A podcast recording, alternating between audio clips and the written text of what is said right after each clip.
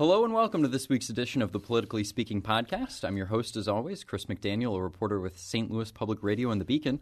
Joining me in studio is Jason Rosenbaum and Jo Mannies. And our special guest this week is Jason Kander, Missouri Secretary of State. Well, thank you very much for joining us. Happy to be here. Thanks a lot. To start us off here, why don't you tell us a little bit about yourself, what you did before you got into politics? Sure. Um, so I'm originally from Kansas City. Um, I uh, you know, immediately before getting into into politics, I was an Army intelligence officer. Uh, went to school out in D.C. and then was there on 9/11. Decided to uh, join the Army at that time, so I enlisted in an infantry unit, and then uh, went to law school, and then after that went to military intelligence school and uh, became a military intelligence officer in the Army, uh, and then.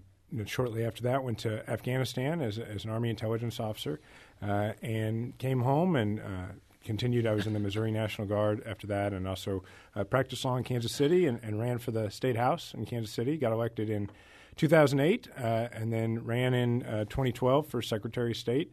Uh, and somewhere along the line in that story, I married my high school sweetheart, and then a few months ago had a kid, and then I drove here today. So, now, where did you go to law well school? All right. When did you go to law school and all this? Uh, let's see. I started law school in I went 02 to 05. I went I went to law school. Where at? Uh, Georgetown. Okay. He's a Hoya.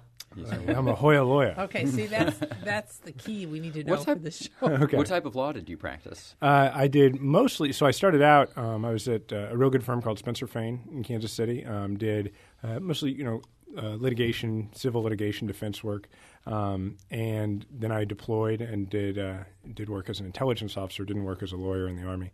Um, and when I came back, I, I kind of, you know. I guess billing my hours and and working um, for clients I didn't really get to know or anything. It just for me it was just uh, not something that motivated me as much when I came home, and um, I decided to uh, to leave and I became uh, a trial lawyer. I did uh, uh, mostly plaintiffs work. I represented um, folks who had been discriminated against at work or hurt at work. I did a lot of work um, for small business owners who had been uh, swindled in some way or another, and then um, I also worked uh, with the United Transportation Union, uh, representing their folks when they got hurt. So um, it was really enjoyable. I got to try cases and, and work directly with clients, and um, and you know, frankly, my background as an attorney I find pretty helpful in this job. So I kind of want to do a, a flashback to Mm-hmm. you know 2012. You know, so long Sure. ago. I actually thought you know It was warmer then. it was warmer then. Now sometimes people kind of knock down ballot races because they're not as glitzy or sexy as a Mm-hmm. U.S. Senate race or a gubernatorial race. But I actually thought that the Secretary of State's race was very interesting. Was very sexy. you would I say? did what I could, you know. But I thought it was interesting from a multitude of levels. Number one, the Sure. Mm-hmm. office is important. Like I agree. It's it's an office that you know has multiple functions involving business registration, elections, Mm-hmm. securities, all sorts of things. And then you had an interesting Republican primary with three very, you know, well qualified, highly funded candidates that ended up being close. And then the, the, the general came along, where it was you versus former Speaker pro tem Shane Schoeller, and mm-hmm. It former was speaker, actually, because he was speaker for a while. Yes, and- you and, uh, you technically defeated the Speaker of the House. Uh, for I, I more was just trying Well, to give Shane he, had- credit. he had been speaker for what a month, month maybe or a month. I just, you know, I, Yeah. but I try and always refer to folks by their highest office. absolutely. But it was also, I think, the closest statewide race in 2012. Um, Felt like it to me. and be- I think Yeah. we were literally waiting for the last precincts to come in. And Mm-hmm. um, what do you think got you over the top in that contest, and h- why do you think you, you ended up prevailing in what was, for all intents and purposes, a tough contest? Um, that's a great question. I think it, it's a couple of things. Um, first and foremost, i it's probably what has gotten me uh, to where I've won each race that I've been in, which is hard work. I mean, we.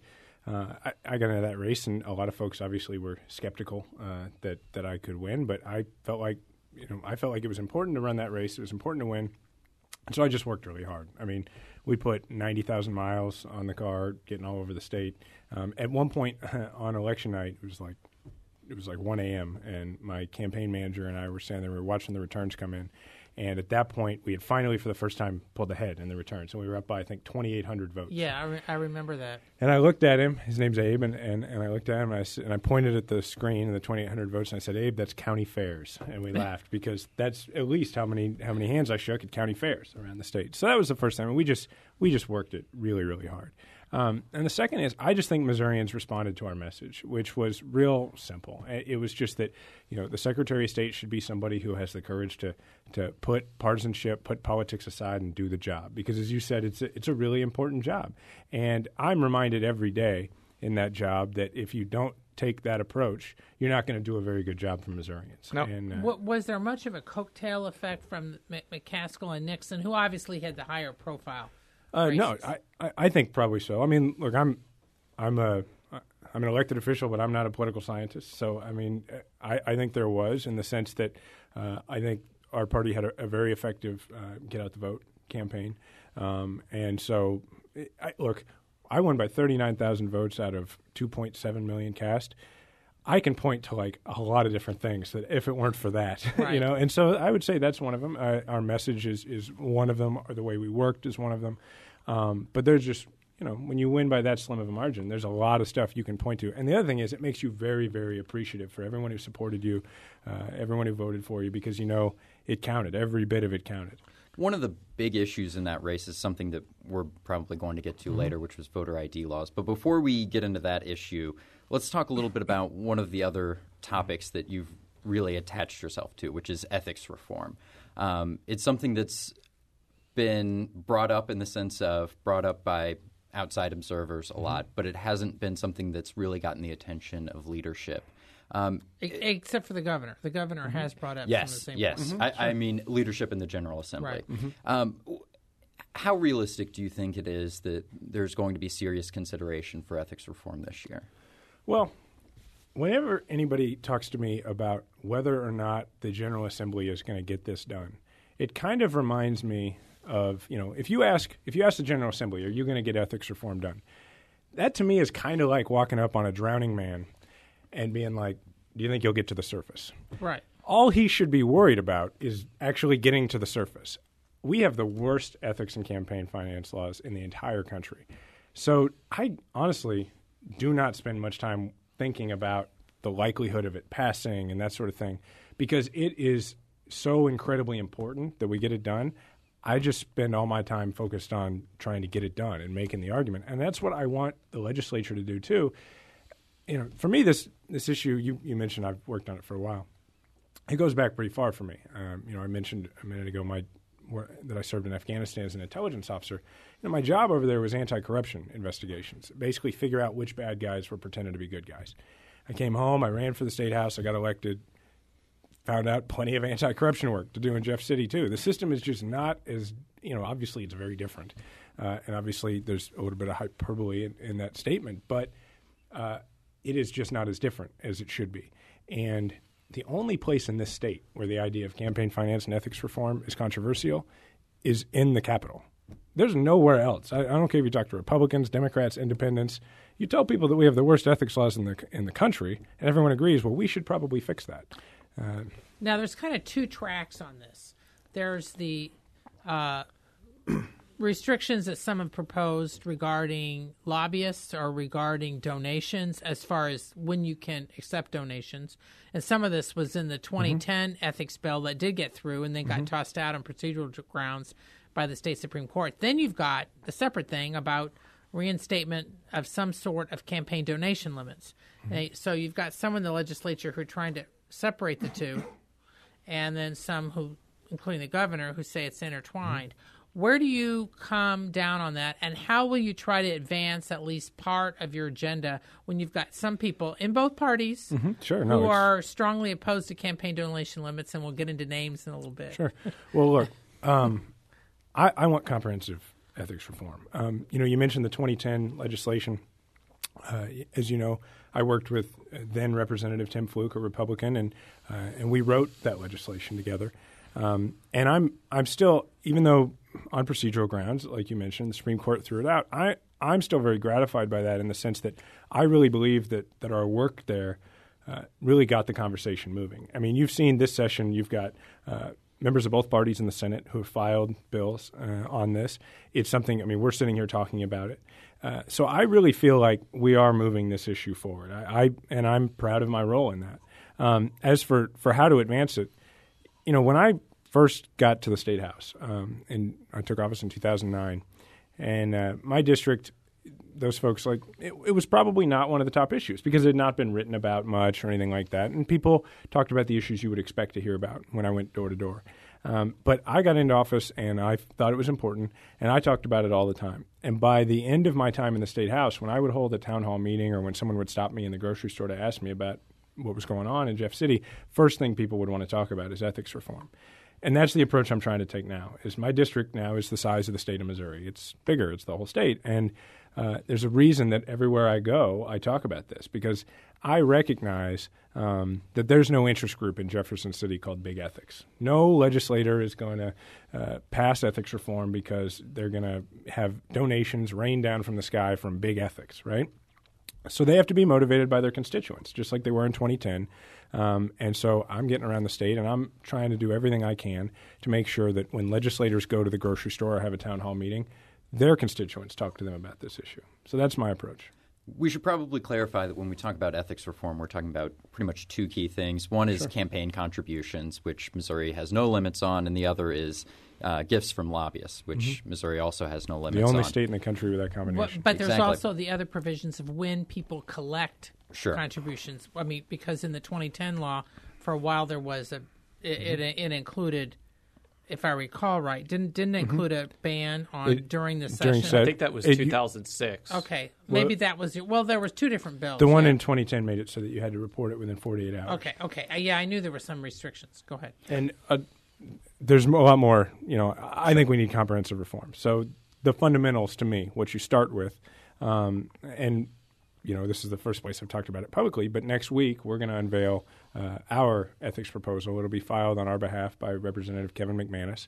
Um, I believe, uh, I know that uh, this proposal is the most comprehensive uh, that certainly uh, I've seen during my time in public service in Missouri, and I think it's really significant. It will, if if the legislature passes it, it will take Missouri from having the worst ethics laws in the country to having the best. It'll make us go from being laughed at in terms of our ethics and campaign laws to hopefully being emulated by states around the country. So you got to start with some of the fundamentals, and there's there's stuff in there that comes from Senator Rupp's bill, Senator Lamping's bill, mm-hmm. Senator Nasheed's bill. Uh, there's stuff in there that comes from ideas that I've proposed in the past, and there's some new ideas in there that I think are good. But to me, the fundamentals that you have to start with are you got to have campaign contribution limits, and they got to be effective. Doesn't make any sense to do them if they're not effective. You got to have a ban on political money laundering. You know, this thing where people shove, shuffle money around until you have no idea where it came from and they use that to get around campaign contribution limits. Let's be honest, that's that's what they did in the past. We got to make sure the law doesn't allow for that. Um, we've got to close the revolving door that makes it where you can be a legislator on Thursday and a lobbyist on Friday. I mean, that doesn't make any sense at all, and we should get rid of it. We should get rid of all lobbyist gifts uh, to legislators. There's no reason in the world why those need to be there. We don't need them. We should get rid of them. Um, we need, I think, and this is something that was first proposed in my bill in 2010, and and now I I think is one of the best arguments for how weak the system is that we have. We need a law that says you can't obstruct a Missouri ethics investigation. You know, I, I like to use the example of, uh, you know, former Senator Jeff Smith. Um, former Senator Jeff Smith, uh, you know, everybody, a lot of people know the backstory. Yeah, he's from St. Louis. And went to jail for uh, obstructing a Federal Election Commission investigation. Um, now, I think that that's a good law, saying you, you shouldn't obstruct a Federal Election Commission investigation.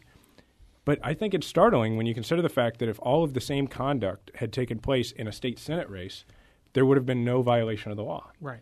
That to me is very significant and speaks to just how uh, how weak the laws are. And, and so to me, those are the fundamentals that you start with. Now, I would say that your position is probably generally. Uh, uh, especially on campaign finance, that's the mm-hmm. norm among many Democratic politicians, including some, the governor, and, and some Republicans as well but it's not the position of your the presumptive Democratic nominee for governor, Chris Koster. He's been on record for years opposing campaign finance limits. He voted to get rid of them in 2008 when he was a state senator and a Democrat.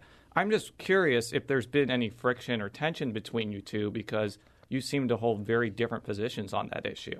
Uh, you know, Chris and I have a, a really good working relationship, um, and, and, we're friends. And uh, you know, the first thing I'd tell you here is that this is not a Democratic a Democratic issue. It's not a Republican issue. It's not a Democratic problem or a Republican problem. It is a Missouri problem, and uh, you know I don't know if you're right that it's more Democrats have one position than than Republicans. I to me I just view this as a Missouri problem, and that's how I approach it. Do you feel though that his position on that kind of undercuts you? Well, you know, I, I would let Chris speak for himself uh, as for his position because I, I don't feel comfortable characterizing and I don't know that I would whether I would characterize it accurately. But the answer is no because uh, look, I'm sure as things go forward and in the past, myself and the attorney general, myself and the governor, myself and any number of politicians, whether they're in the same party as me or not, are going to not agree on everything. That's but that's it's part of you do your job and you move forward, and that's what we do. We have a great working relationship, and um, again, what I would emphasize is this issue. This is a Missouri problem. This is not a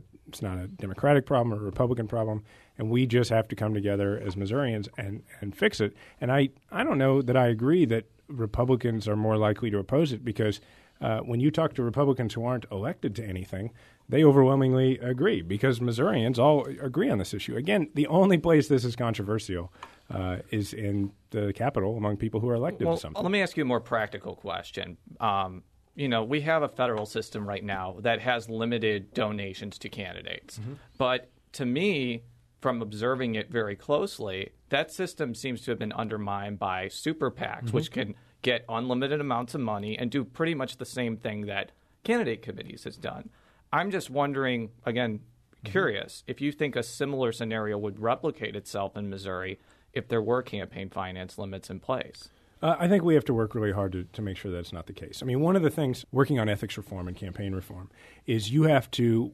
It, it's hard if you're just reactive. You've got to stay a step ahead of the system because, look, things are going to, people are going to adapt. Uh, that's always the case. And so you got to try and anticipate uh, how the system is going to adapt, how politicians and, and other interest groups are going to adapt, and and I think you know that's what you'll see in our in our proposal next week. Um, but you know that's why I think it's so important that you have provisions in place that make sure that you don't make it okay to just go around the limits, whether that's contributions or anything else. Well, how do you advance the bill? Um, your predecessors, Robin Carnahan, and then previously Matt Blunt, before he was governor. I mean, they had some different proposals, but they had various, uh, in some cases, pretty extensive agendas of what they wanted to get through, and nothing happened. Mm-hmm. So, on this case, even if you have a fairly high-profile rollout next week, how are you going to get I mean, have you been talking to the to the leaders? I mean, are there things you're going to be doing to try to keep it in front of the legislature? What you're going to do to get it to actually see some action on it? Well, you know, in 2010, uh, when I said when Representative Flook and myself said we were going to uh, propose campaign finance and ethics reform, everybody told us we were crazy. I mean, everybody said, "Look, it's an election year; you'll never get anything." Yeah, done. but Steve Tilley, the speaker at the time, endorsed the general idea of what you were doing. Uh, yeah, I think kind of. Yeah. I mean, well, he, actually, Steve wasn't speaker at the time. Ron Richard was. Right, right, right. And, but but and, then Steve took over. And Ron set up a, a committee, um, and then promptly, when the committee came up with a really good proposal, um, well, anyway, we know we know what happened, but we don't the, have to read. Yeah, we don't. I don't. I don't got to do a history lesson or anything. But, but, but my point being that you had House leaders who supported the general um, topic, and it's I would say we had House leaders who relented. Uh, okay. Okay. And um, look, the Missouri State Legislature, like any legislative body, is not one to be in a hurry to police itself. And sometimes a legislative body is a place that is going to uh, exhaust every option before choosing to do the right thing. And that is why I'm just going to be doggedly determined and talk about this everywhere I go, just as I have. Because the more Missourians know what's going on, uh, the more likely it is they're going to force their elected leaders to do something. And, and I just really fundamentally believe that this is not an issue among other issues. This is an issue that when you get the system right, you get a better policy output on the other end. You just get better policy in every arena uh, when you have a system that uh, that works. And as we alluded to earlier, one of the key issues in, in your 2012 race was voter ID mm-hmm. laws. What changes do you think are going to come out of the General Assembly, and, and what are some changes that you would find palatable, that you would find acceptable? Well, let's start with how I see my role and what what how I view the issue. First, um, it's my job to make sure that only uh, only eligible voters vote, but also to make sure that every eligible voter has the opportunity to vote. So, I am not going to support anything that disenfranchises a single eligible Missourian. And what I would point out on this issue is, it, we sometimes use the shorthand of photo ID legislation. But what's been proposed in Missouri is not really photo ID legislation. It's one very specific, very narrow, very limited form of photo identification. Yeah, correct. Most photo IDs would not be allowed. Right. So I always remind people that it's not photo ID legislation. It's one very small, limited, narrow, one of a kind, unique form of photo identification legislation. Um, and if it were to become law, it would make it one of the most extreme laws of its type in the country. And in addition to that, we now have a couple of months ago uh, Judge Posner, who is uh, the, you might argue, one of the architects of conservative judicial philosophy, who wrote uh, one of the very first opinions saying at that time that this sort of legislation was okay, uh, w- you know, arguing at the time that it would pass constitutional muster. He wrote a book a couple months ago in which he said that's the biggest mistake he ever made. Um, so I feel that people are starting to see that legislation like what has been proposed in Missouri is far too extreme.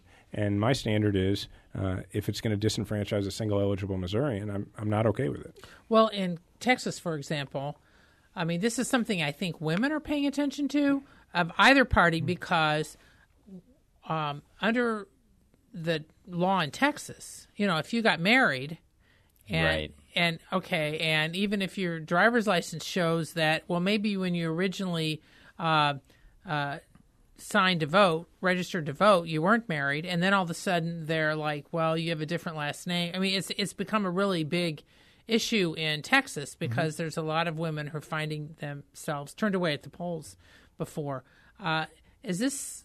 I'm wondering how that would be addressed at all, and in this dispute. I mean, because I think I've heard from women of both parties who've been paying close attention to some of this. Look, you know, I think what we're seeing is that people are, are looking at this and saying, okay, it's not reasonable what's been proposed in Missouri, right? It's that's why it would be one of the most extreme. I mean, look, you, you mentioned what happened in Texas.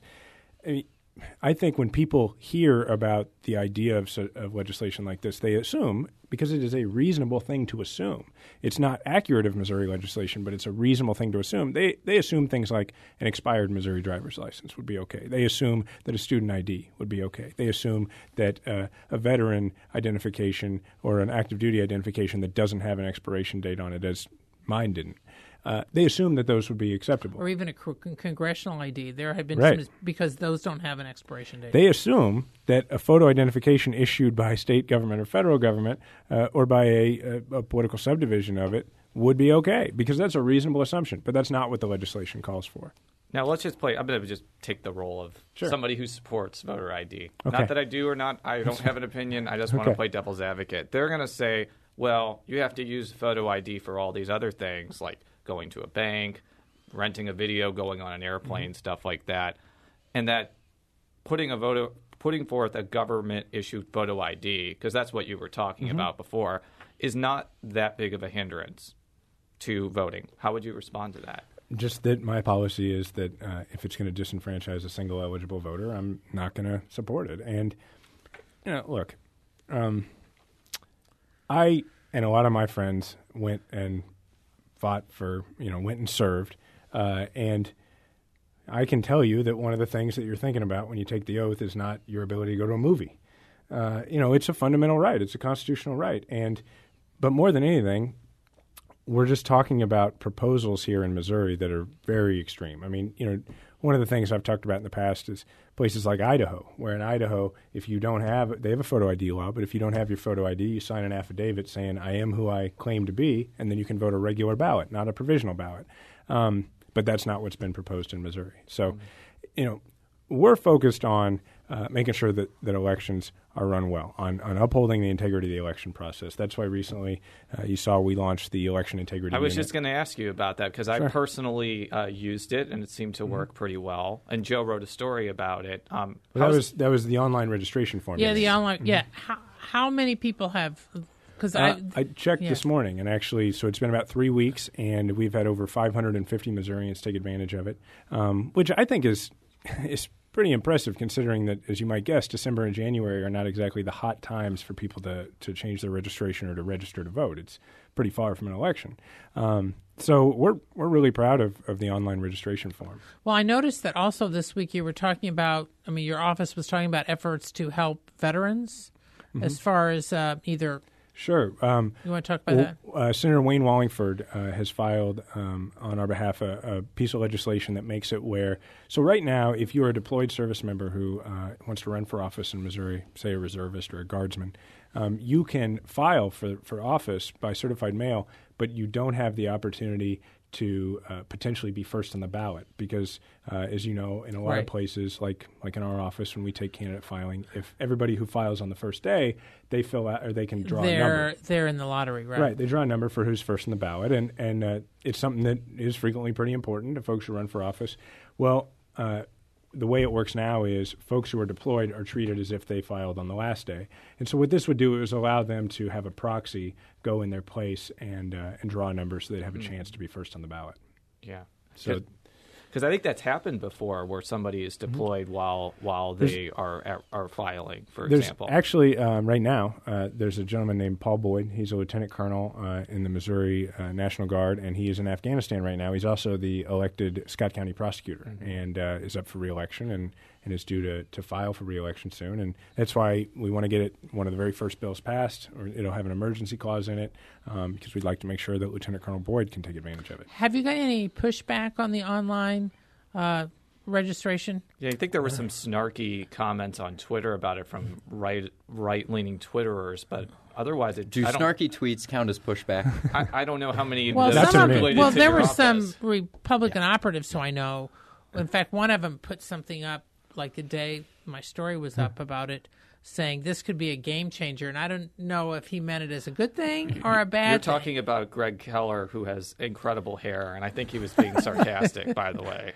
But but Well, anyway, but here's to his hair. I Yeah. mean, I, don't know if. I mean, it got a shout out on here. That's pretty good. I- But I, I, I guess just to, to to push Jo's question to the forefront, has there been any pushback or negative criticism of it? or any effort to try to block it, like filing a bill that says you can't do it. Well, no. I mean, the short answer is no. I, you know, I think overwhelmingly the response to it has basically been, yeah, that makes sense. Uh, because folks look at it as, you know, first of all, there's 15 states who've already done something like this. Second, uh, I think people have come to expect a certain level of convenience, uh, whether they're dealing with state government or their local retailer or anything else. Um, and so I think most people look at it and they say, okay, well, that makes sense. And that seems to include uh, people of, of both parties. And so, no, I've, I've been really, really pleased so far with the response. And as far as um, you know, legislation, we based it on a law that uh, was passed by the legislature 10 years ago saying that uh, an electronic signature any sign- any anything that is accepted by state government and requires a signature must also accept an electronic signature. So. Now, one of the other things that your office has become known for the last year or so is making some changes in the initiative petition process. Um, as our listeners probably know, Missouri has a fairly liberal initiative petition laws, and so that groups can get approval to put out, uh, circulate petitions to get people to put something on the ballot, particularly an issue.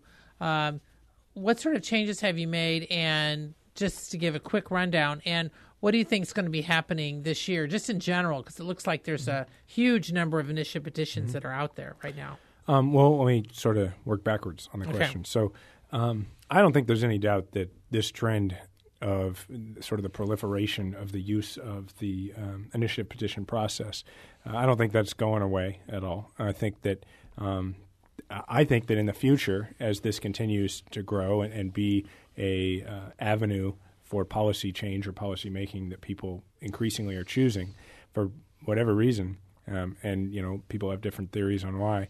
I think that as that continues in the future, the responsibility of the Secretary of State's office to produce uh, fair and clear language is, is going to be as important uh, to the future of the state, really, as uh, the governor's responsibility to sign or veto legislation, because I think it, it's just got so much to do with where the state's future uh, ends up going, the choices that are made.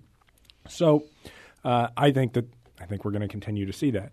Um, as for the changes we've made, uh, yeah, I'm I'm really proud of what we've done there. You know, during the campaign, uh, as I went around the state and talked to folks uh, about all sorts all sorts of parts of the office, I really got a sense that people felt like uh, the initiative petition process was sort of done behind closed doors. They felt like it was uh, sort of secretive, right? Because, as you know, when an initiative petition was filed, uh, prior to when I took office.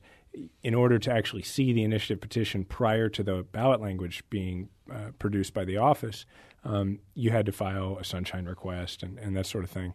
Um, and the average Missourian really never got a chance to see it before before they uh, saw the ballot language. So what we did is uh, now what happens is, is, is it goes up online almost immediately as soon as we get it in, so people can see it. Um, and then the other piece that that uh, we're really proud of is the public comment period Yeah, that we what I was created. Uh, and then we've recently expanded the public comment period. And- How and, long is the public comment period now? Um, I think we've put it up to 15 days now. Um, we started it; it was five, but but I'd have to go double check. The Is that numbers, but- intended to kind of just because there often had been lawsuits about uh, the the ballot language? Was this a, an, an attempt to try to hash out some of those disputes ahead of time by having? You know, really, for, for me, it was really about making sure uh, the public uh, had a role to play. Because what I heard people asking for was was that that they were saying that they want to make sure that they're they can have their voice heard during that during that part of the process. And for our office, you know, the intent is for it to be useful uh, as our office drafts the language. Because look, we get, as you know, we get initiative petitions on just about every issue there is. And so if there are little particular things, nuances that people want to point out, um, because obviously the proposals are, are pretty uh, detailed, um, then we want to hear people's input on that sort of thing. So it's uh, as my team collaborates and works on that, um, when there are public comments, they, they get to see those during the process. Are you expecting a high number of initiative petitions to end up being successful and then having that issue on the ballot this fall? Uh, I honestly, I I don't comment on that one because I don't have any official role in whether or not you know our office does the signature verification and that sort of thing. But also because I, I just don't know. Um, You don't have a magic ball yet. yeah, you know, I treat every one of them uh, as crystal ball, unique. sorry. Uh, you know, we we Or Magic Eight Ball. It, it would be magic either way. It would so. be very Um, magical. um, but so our office, as we work on it, every one of them is taken individually. You start from scratch, and we never, you know, there's never really any conversation about whether it's likely or unlikely. You know, Oh, you just sure. treat No, I just meant kind of as a group, just based on the number that are out there, without getting into I really- specifics. Uh, I really haven't thought about it that way, to be honest. Okay. Um, just because you kind of, with each one, you you start fresh, and then that one's over, and then when another one comes up, the office starts on that. So, um, so I, d- I don't know. One final We'll see. question before we, we, we, we head out. Which has been more popular, in your opinion? Your, your Missouri channel, which makes lazy journalists uh, more successful by archiving audio, or the, the online voting so far? As Uh, it's a as great uh, question. I, I tell you what, Jason, if you ever want to pose a question to me that is, which of your two things that you've done is the most popular, anytime I will come back because that's that's the best question I've had in a long time. Let me think. I didn't mean it. I'm sorry. I No. just, no, let me say. I'm being a little facetious. I know you let's are. I know you are, and so I just ran with it. Um, so no, uh, so far, obviously, I think online registration has been very um, popular from the public as a whole. Um, but I would say, like you mentioned, journalists. Uh, it's been very popular, uh, the Missouri Channel with journalists, but also, also with the public somewhat. But you know, I'll tell you a quick story that I think is really interesting about the Missouri Channel. Um, that was not something that You want to I. explain that? The Oh, Missouri sorry. channels, just so people know. Yeah, no, thank you, Jo. The, the Missouri Channel is. Uh, it used to be the case that if you wanted to listen to uh, legislative debate, the audio feed of the House or the Senate, you pretty much had to be at your computer as it happened Right. because they, it was not archived anywhere. Um, one of our responsibilities is the state archives, um, and so we created the MissouriChannel.com where people can go and they can listen uh, to the audio from session. They can dial it up by the day. Is it just the session? Do you do any committee? It's Uh, just the Hearing session. Right now, we just do um, we just do the floor of the House and the Senate, but uh, we we want to eventually do more. Um, and so, uh, Getting to your story. yeah, uh, thank you. Um, there was a, a state representative who told me uh, over the summer that he had gotten a call from uh, a member of the opposite party, and uh, out of out of nowhere, over the, during the interim, they weren't in session, and he said, "I just wanted to call and apologize to you uh, about the way that I conducted myself during the debate over I don't remember what the bill was, and this was." As you all know, this is not something that happens every day, No. and so uh, this this representative said, "Well, I I really appreciate that. Um, what caused you to call about that now?" And he said, "Well, I was listening to the Missouri Channel, And uh, and this was like two months earlier that it happened, right? And he said I was listening to the Missouri Channel the other day, and I really just kind of I think that I was out of line with you, and I wanted to call and apologize. So I would love to say that one of the reasons we did it was to raise decorum in the House and the Senate but that would not. I would be taking credit for something that wasn't an initial uh, intention. But I do think that it's uh, a very, it's a great, uh, you know, it's a great thing that actually did happen. So. Well, that's just wonderful. Thank, Thank you very much. Thank you, Jason. and on that happy note, we'll close this out here. Um, as a shameless plug, I should point out that we have lobbyingmissouri.org, which is a, a, handy way to keep track of all of the gifts that your lawmaker is receiving from lobbyists. You can also read all of our stories at stlpublicradio.org. And you can follow me on Twitter at, at csmcdaniel. You can follow Jason on Twitter at Jay Rosenbaum. You can follow Jo on Twitter at, at J Mannies. That's J M N J M A N N I E S. And the spelling of your name is sometimes hard. That's and, why I do it. And the Secretary of State can be followed on Twitter at at Jason Kander. Now, what about the uh, iTunes? You want to mention? Oh, thank you very much, Jo. We very should special point- announcement. Yes. Uh, after much too long, we are actually on iTunes official, so you can go um, do a search on iTunes for politically speaking, and you can subscribe to the podcast that way. And if you follow any of us, I'm sure we'll be tweeting it out throughout the next few days. So we'll be back next week. Until then, so long. So, so long. long.